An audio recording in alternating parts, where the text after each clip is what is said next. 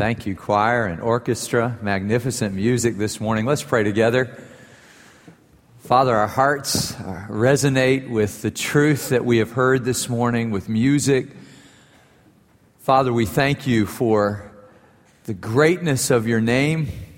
We recognize, Lord, your sovereignty, that you are king over all the earth, that you're the maker of heaven and earth, that you have made us and so we have to do business with you, Father, because we belong to you, because you are our great King. So I pray, Father, that you who have blessed us in so many ways would teach us this morning what it means to be blessed and what it means to be a blessing. I ask it in Jesus' name. Amen. You ever studied your family history? How about your family religious history?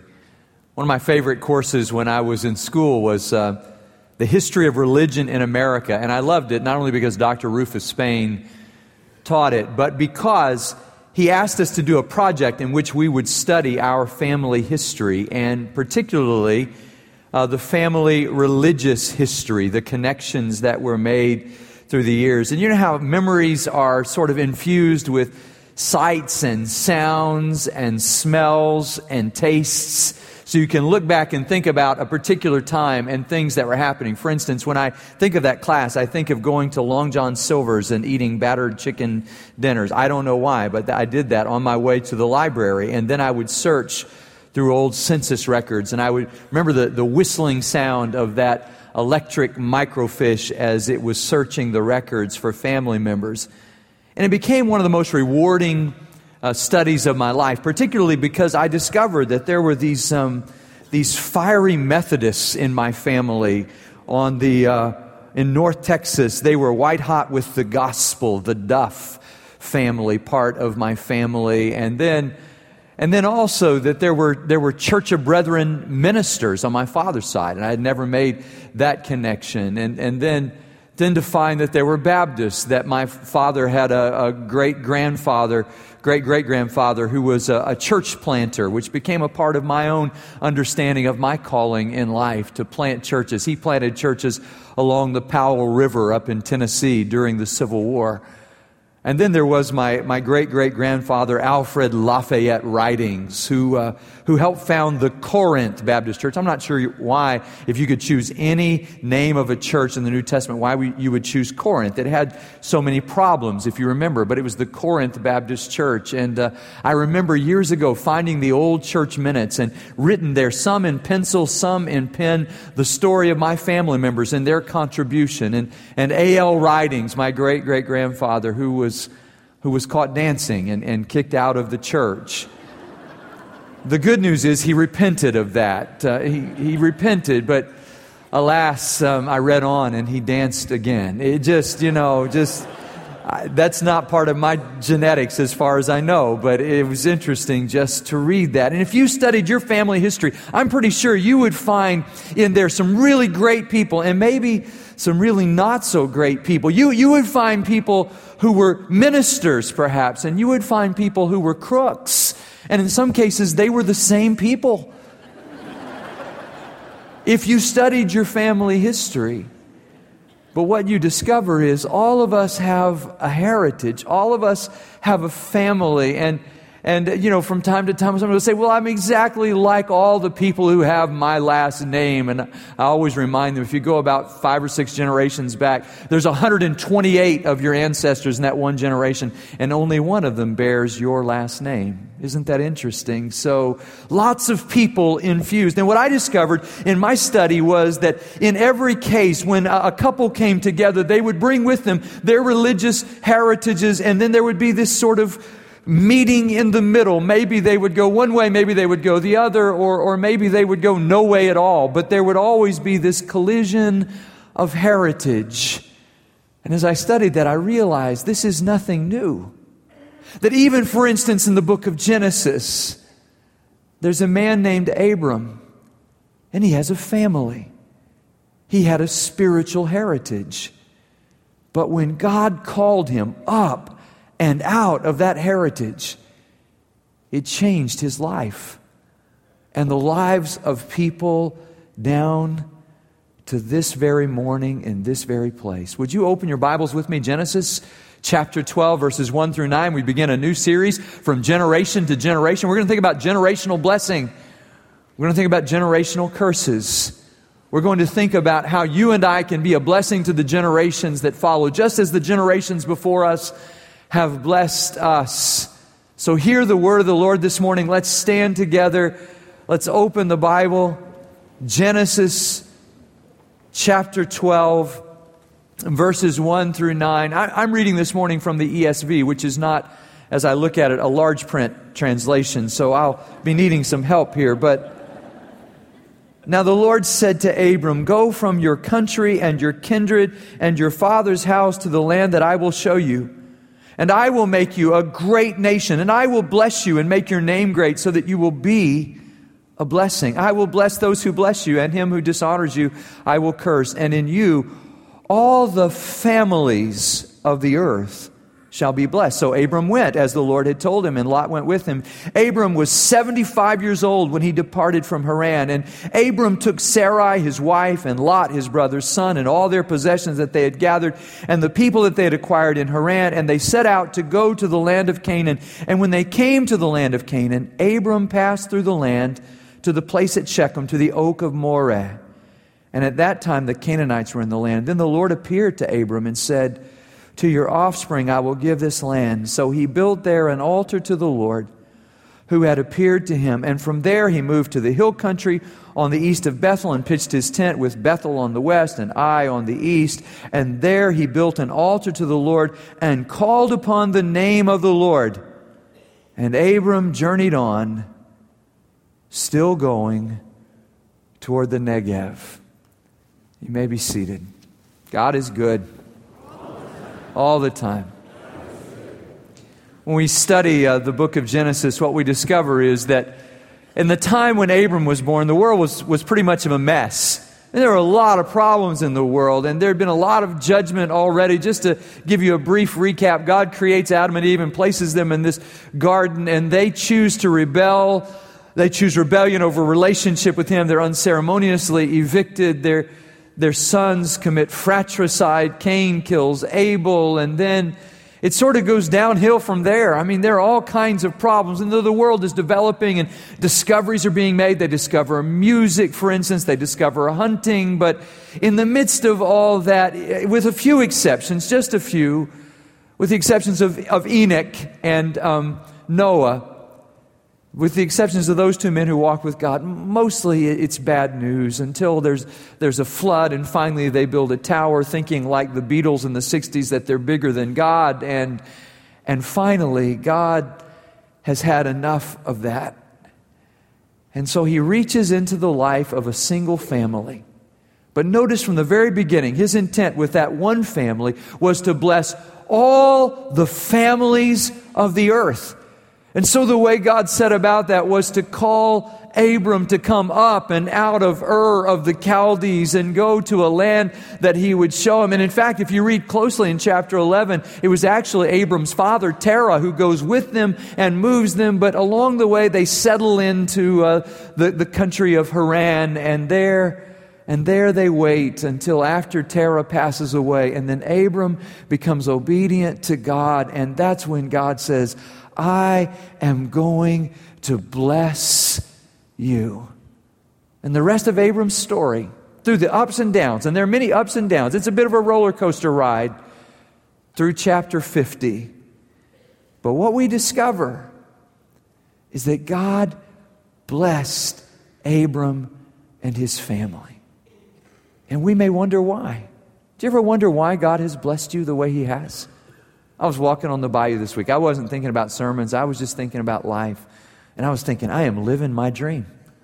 I am getting to do what I really love to do. I, I, don't know many people who get to do that. So I was just giving God thanks for that. And, and sometimes you just wonder, why has God blessed me? Why has God blessed me? And I think in this story, we discover some answers to that question. God blesses us, it turns out, because that's just the kind of God He is.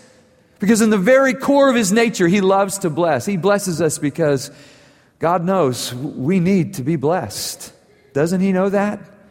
That we need to be blessed. And He blesses us, it turns out.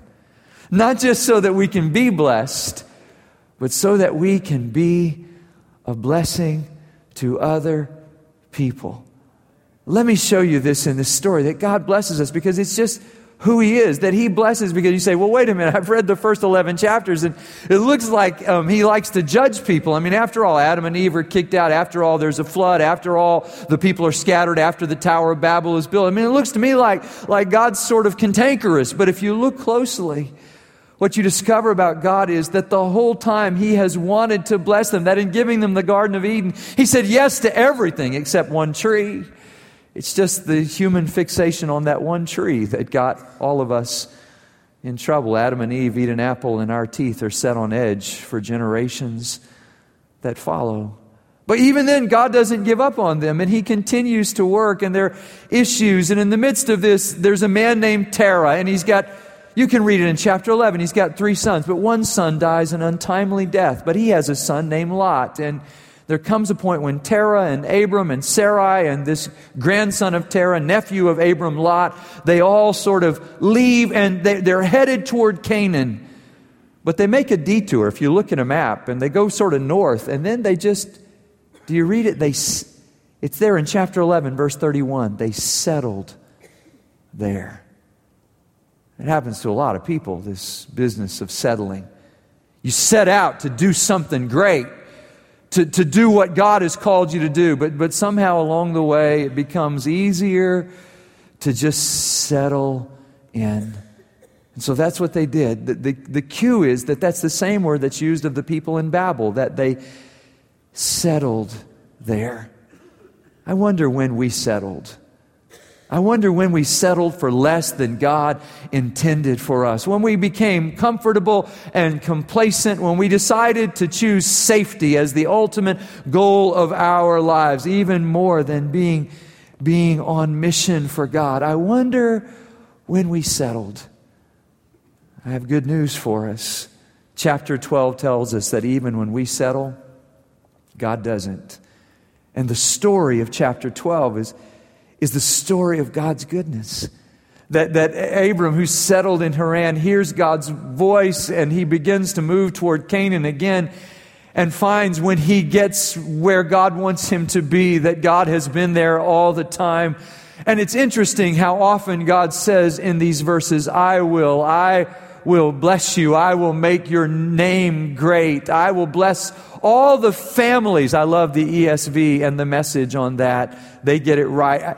All the families of the earth will be blessed through you. So God chooses this one family and blesses it, and then all these other families, right down to yours and mine, are blessed because of God's blessing. And when we look at the story, what we discover is God doesn't bless Abram because Abram was so good.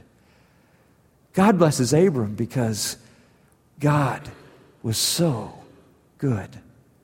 I heard it this week in one of those viral videos that goes around. I resist as long as I can. When I get about 50 emails, then finally I, I, I look. And, and uh, Carrie Underwood on um, a TV special saying, How great thou art. I mean, it is, it is really good. Now, you say, Well, that's not your tradition. Well, I, I grew up in that tradition. My dad loved two kinds of music, country and Western. And so so uh, it's not hard for me to sort of tune into that. And, and I, I picked up Carrie Underwood and I just listened to that. And, and the introduction of this young woman who's won Entertainer of the Year twice, the only lady who's won Entertainer of the Year twice in, in that segment of music in the United States. And, and she can choose any song, any one of her songs she wants to sing, but she chooses to sing of the greatness of God.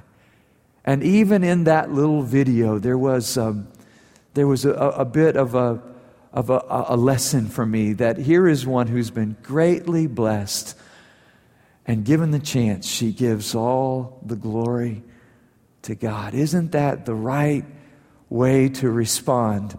Then uh, later in the week, I took our, our daughter, Melanie and I took our daughter, and we went over and saw this movie, Soul Surfer, which also has Carrie Underwood in it, interestingly. It's rather like going to church, this movie. It's not like many movies that you find coming out of Hollywood these days, but there's worship and there's, and there's anticipation and there are real questions about pain, a, a young woman who loses her arm to a shark attack and then overcomes that against all odds, the whole time saying, I can do all things through him, through Christ who strengthens me. And just did a little research this week, and on the Young People's People's Choice Awards, they say, Where does your courage come from? And she says, I believe my courage comes from the Lord Jesus Christ. And even out of that pain, she recognizes that God blesses us because God is who He is, because He's just so good. He blesses us because we need to be blessed. And when you read the story in chapter 11, verse 30, there's Sarai, and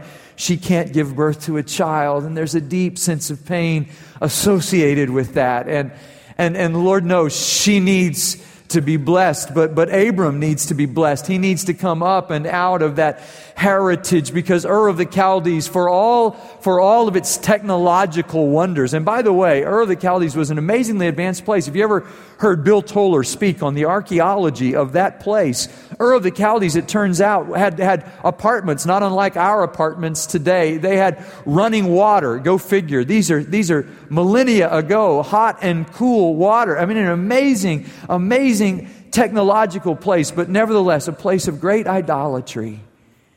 And in that idolatry, there was death. Terah moves, but Abram moves far from that and comes to the place where he worships only one God, the true living God, Yahweh, who is the Lord. And it's his own decision to come up and out of that, which makes all the difference in his life because then he's in a position to receive the blessing that God has always wanted to give to him. When you think about the choices we make sometimes, they're, they're not always easy.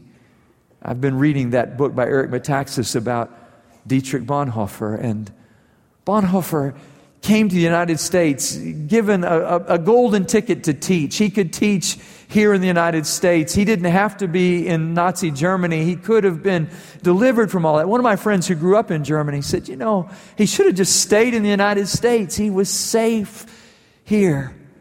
But something called his heart back to that country. It was God who said, I, I can use you here. And something of his resonance and identity with his own people drew him back to that. We're always making decisions, aren't we? There's a wonderful book by William Alexander called The $64 Tomato. And in that book, he asked the question if you were doomed to live the life you are living now, for all of eternity. What would that be like? And then the corollary question if the life you're living now is not the life you would want to live for all of eternity, then why are you living that life? Abram can't settle for being settled. And so he, he gets up and he moves. And, and as he moves, God begins to work. And the amazing story is that God blesses him because he needs to be blessed, because his life would have been empty apart from God. But it becomes full and rich because he chooses to go with God. It says in verse 4, he went. God says, go, and he went. Bill Hinson was a friend of mine in this city, pastor of uh, First Methodist for years, and, and he asked them to put on his tombstone, um, Lord, he went. Which is just, if you knew Bill, that was kind of his story. God said go, and he just went.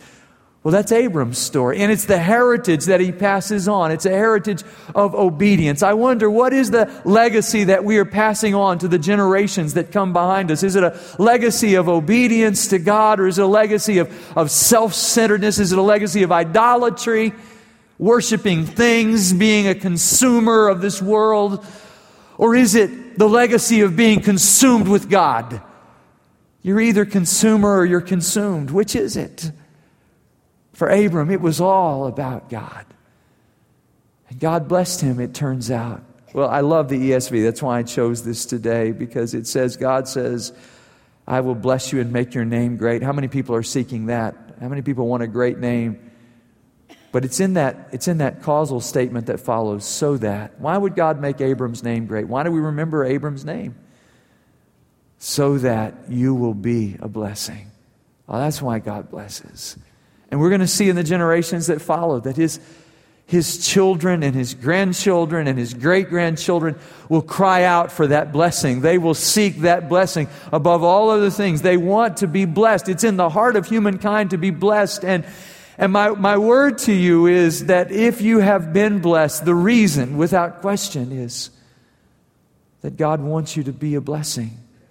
He never intended you to, to consume it upon yourself, but He wanted you to pass it on. I read it in the story of a young couple recently who got married and they um, decided not to have a big, expensive wedding reception. Frankly, by the way, I never cared much about wedding receptions and their cost until about two and a half years ago. And then I never thought, I mean, I'm from a whole family of boys, but, but when I have a daughter of my own, then I started thinking about that and that wedding this week and how much must that reception have cost. I have no idea. But here was a young family who said, We don't want to have a wedding reception for us. Father breathes a big sigh of relief. But we'd like to take that money, they said, and spend it on the homeless in our community. And so they buy 5,000 pounds of food and distribute it to 100 families in their city, as if to say, Our wedding, even our wedding, is not about us. It's about passing the blessing along. How does Abram do that? Two things. First of all, he obeyed.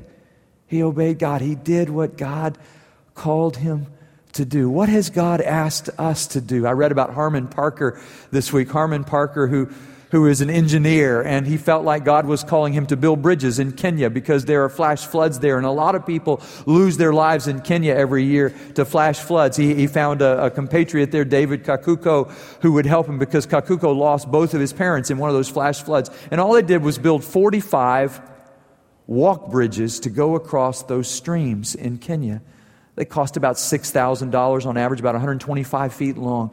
But Harmon Parker made that his vision for life. He wanted to make a difference. He said, I want to save the lives of people whose names I don't even know because bridges give hope, bridges offer peace, bridges bring life, bridges are beautiful, he said. And I can't do everything, but I can build bridges. What can you do? My, my passion is, is planting churches. I want the landscape of the United States, of Houston, of Texas, the United States, and the world to be filled with the gospel of Jesus Christ. And every time Abram takes another step away from Ur, away from Haran, toward the land of Canaan, even though there are Canaanites in the land, the truth is God meets him there and gives him the grace. And you know what he's doing? He's just reclaiming territory for the kingdom of God because it all belonged to God at the beginning, but humankind has made a mess of it. And so place by place, he pitches his tent and claims that land. And how does he do it? He obeys. And secondly, he prays. He builds an altar in each of those places. And he calls upon the name of the Lord. And I, I, love that expression. If you go back to Genesis 4, it's one of the few bright spots in the early part of Genesis. It says, And at that time, people began to call upon the name of the Lord. And when people start to call upon the name of the Lord, well, Romans 10, verse 13 says, Everybody who calls on the name of the Lord will be saved.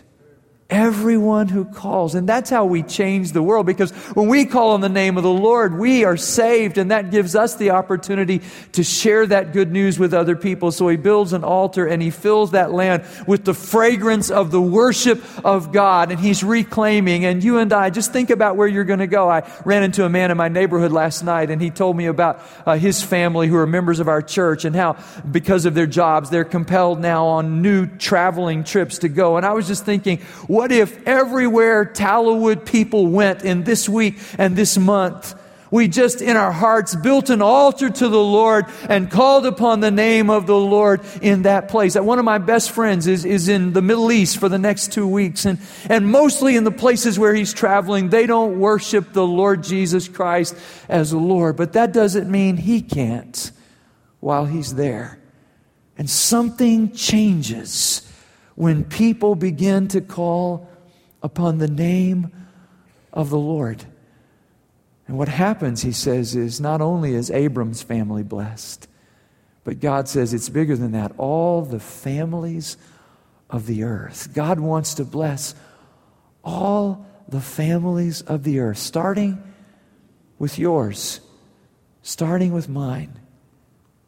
And one of the things I've noticed is that sometimes we want less for our families than God wants for them. Greg Haugen is the founder of International Justice Mission, and he cares for the people who don't have a voice in our world, who are being sold as slaves. And Greg Haugen says he thinks sometimes about all the things he's done for his kids. And he wonders if they asked him, Why have you done this? Why did you give me these food, this food? Why did you give me these clothes? Why did you give me this education? Why did you give me this transportation? And he fears that his kids will say someday, Why did you do all this? And he would have to answer honestly, so that you'll be safe. And that his kids might look at him and say, That's it? That's all you wanted was just for us to be safe? Just so that nothing bad would ever happen to us. You gave us everything you could. That's all the dream you had for us. And Haugen says, God's dream for our kids is bigger than our dream. That these children who filled this platform this morning would become the missionary force to take the gospel of Jesus Christ to the nations so that all the families of the earth will be blessed. I'll tell you why God has blessed you because He's God and He's good. He's blessed you because he knows you need to be blessed. But more than anything else, God has blessed you and me so that we can be a blessing to all the peoples of the earth by obeying Him, by praying, by calling on the name of the Lord. Will you do that this week? Will you look at your family history? Go back and see how God has worked. But don't stop with the past. Look into the future and ask God this question God, what do you want for the generations that follow? And how will you use your blessing in my life to be a blessing to my family and all the families of the earth?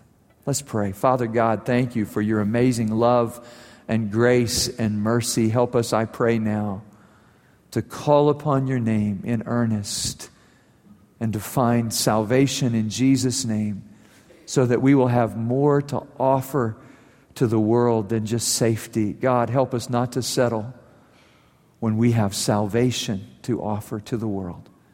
In Jesus' name we pray. Amen.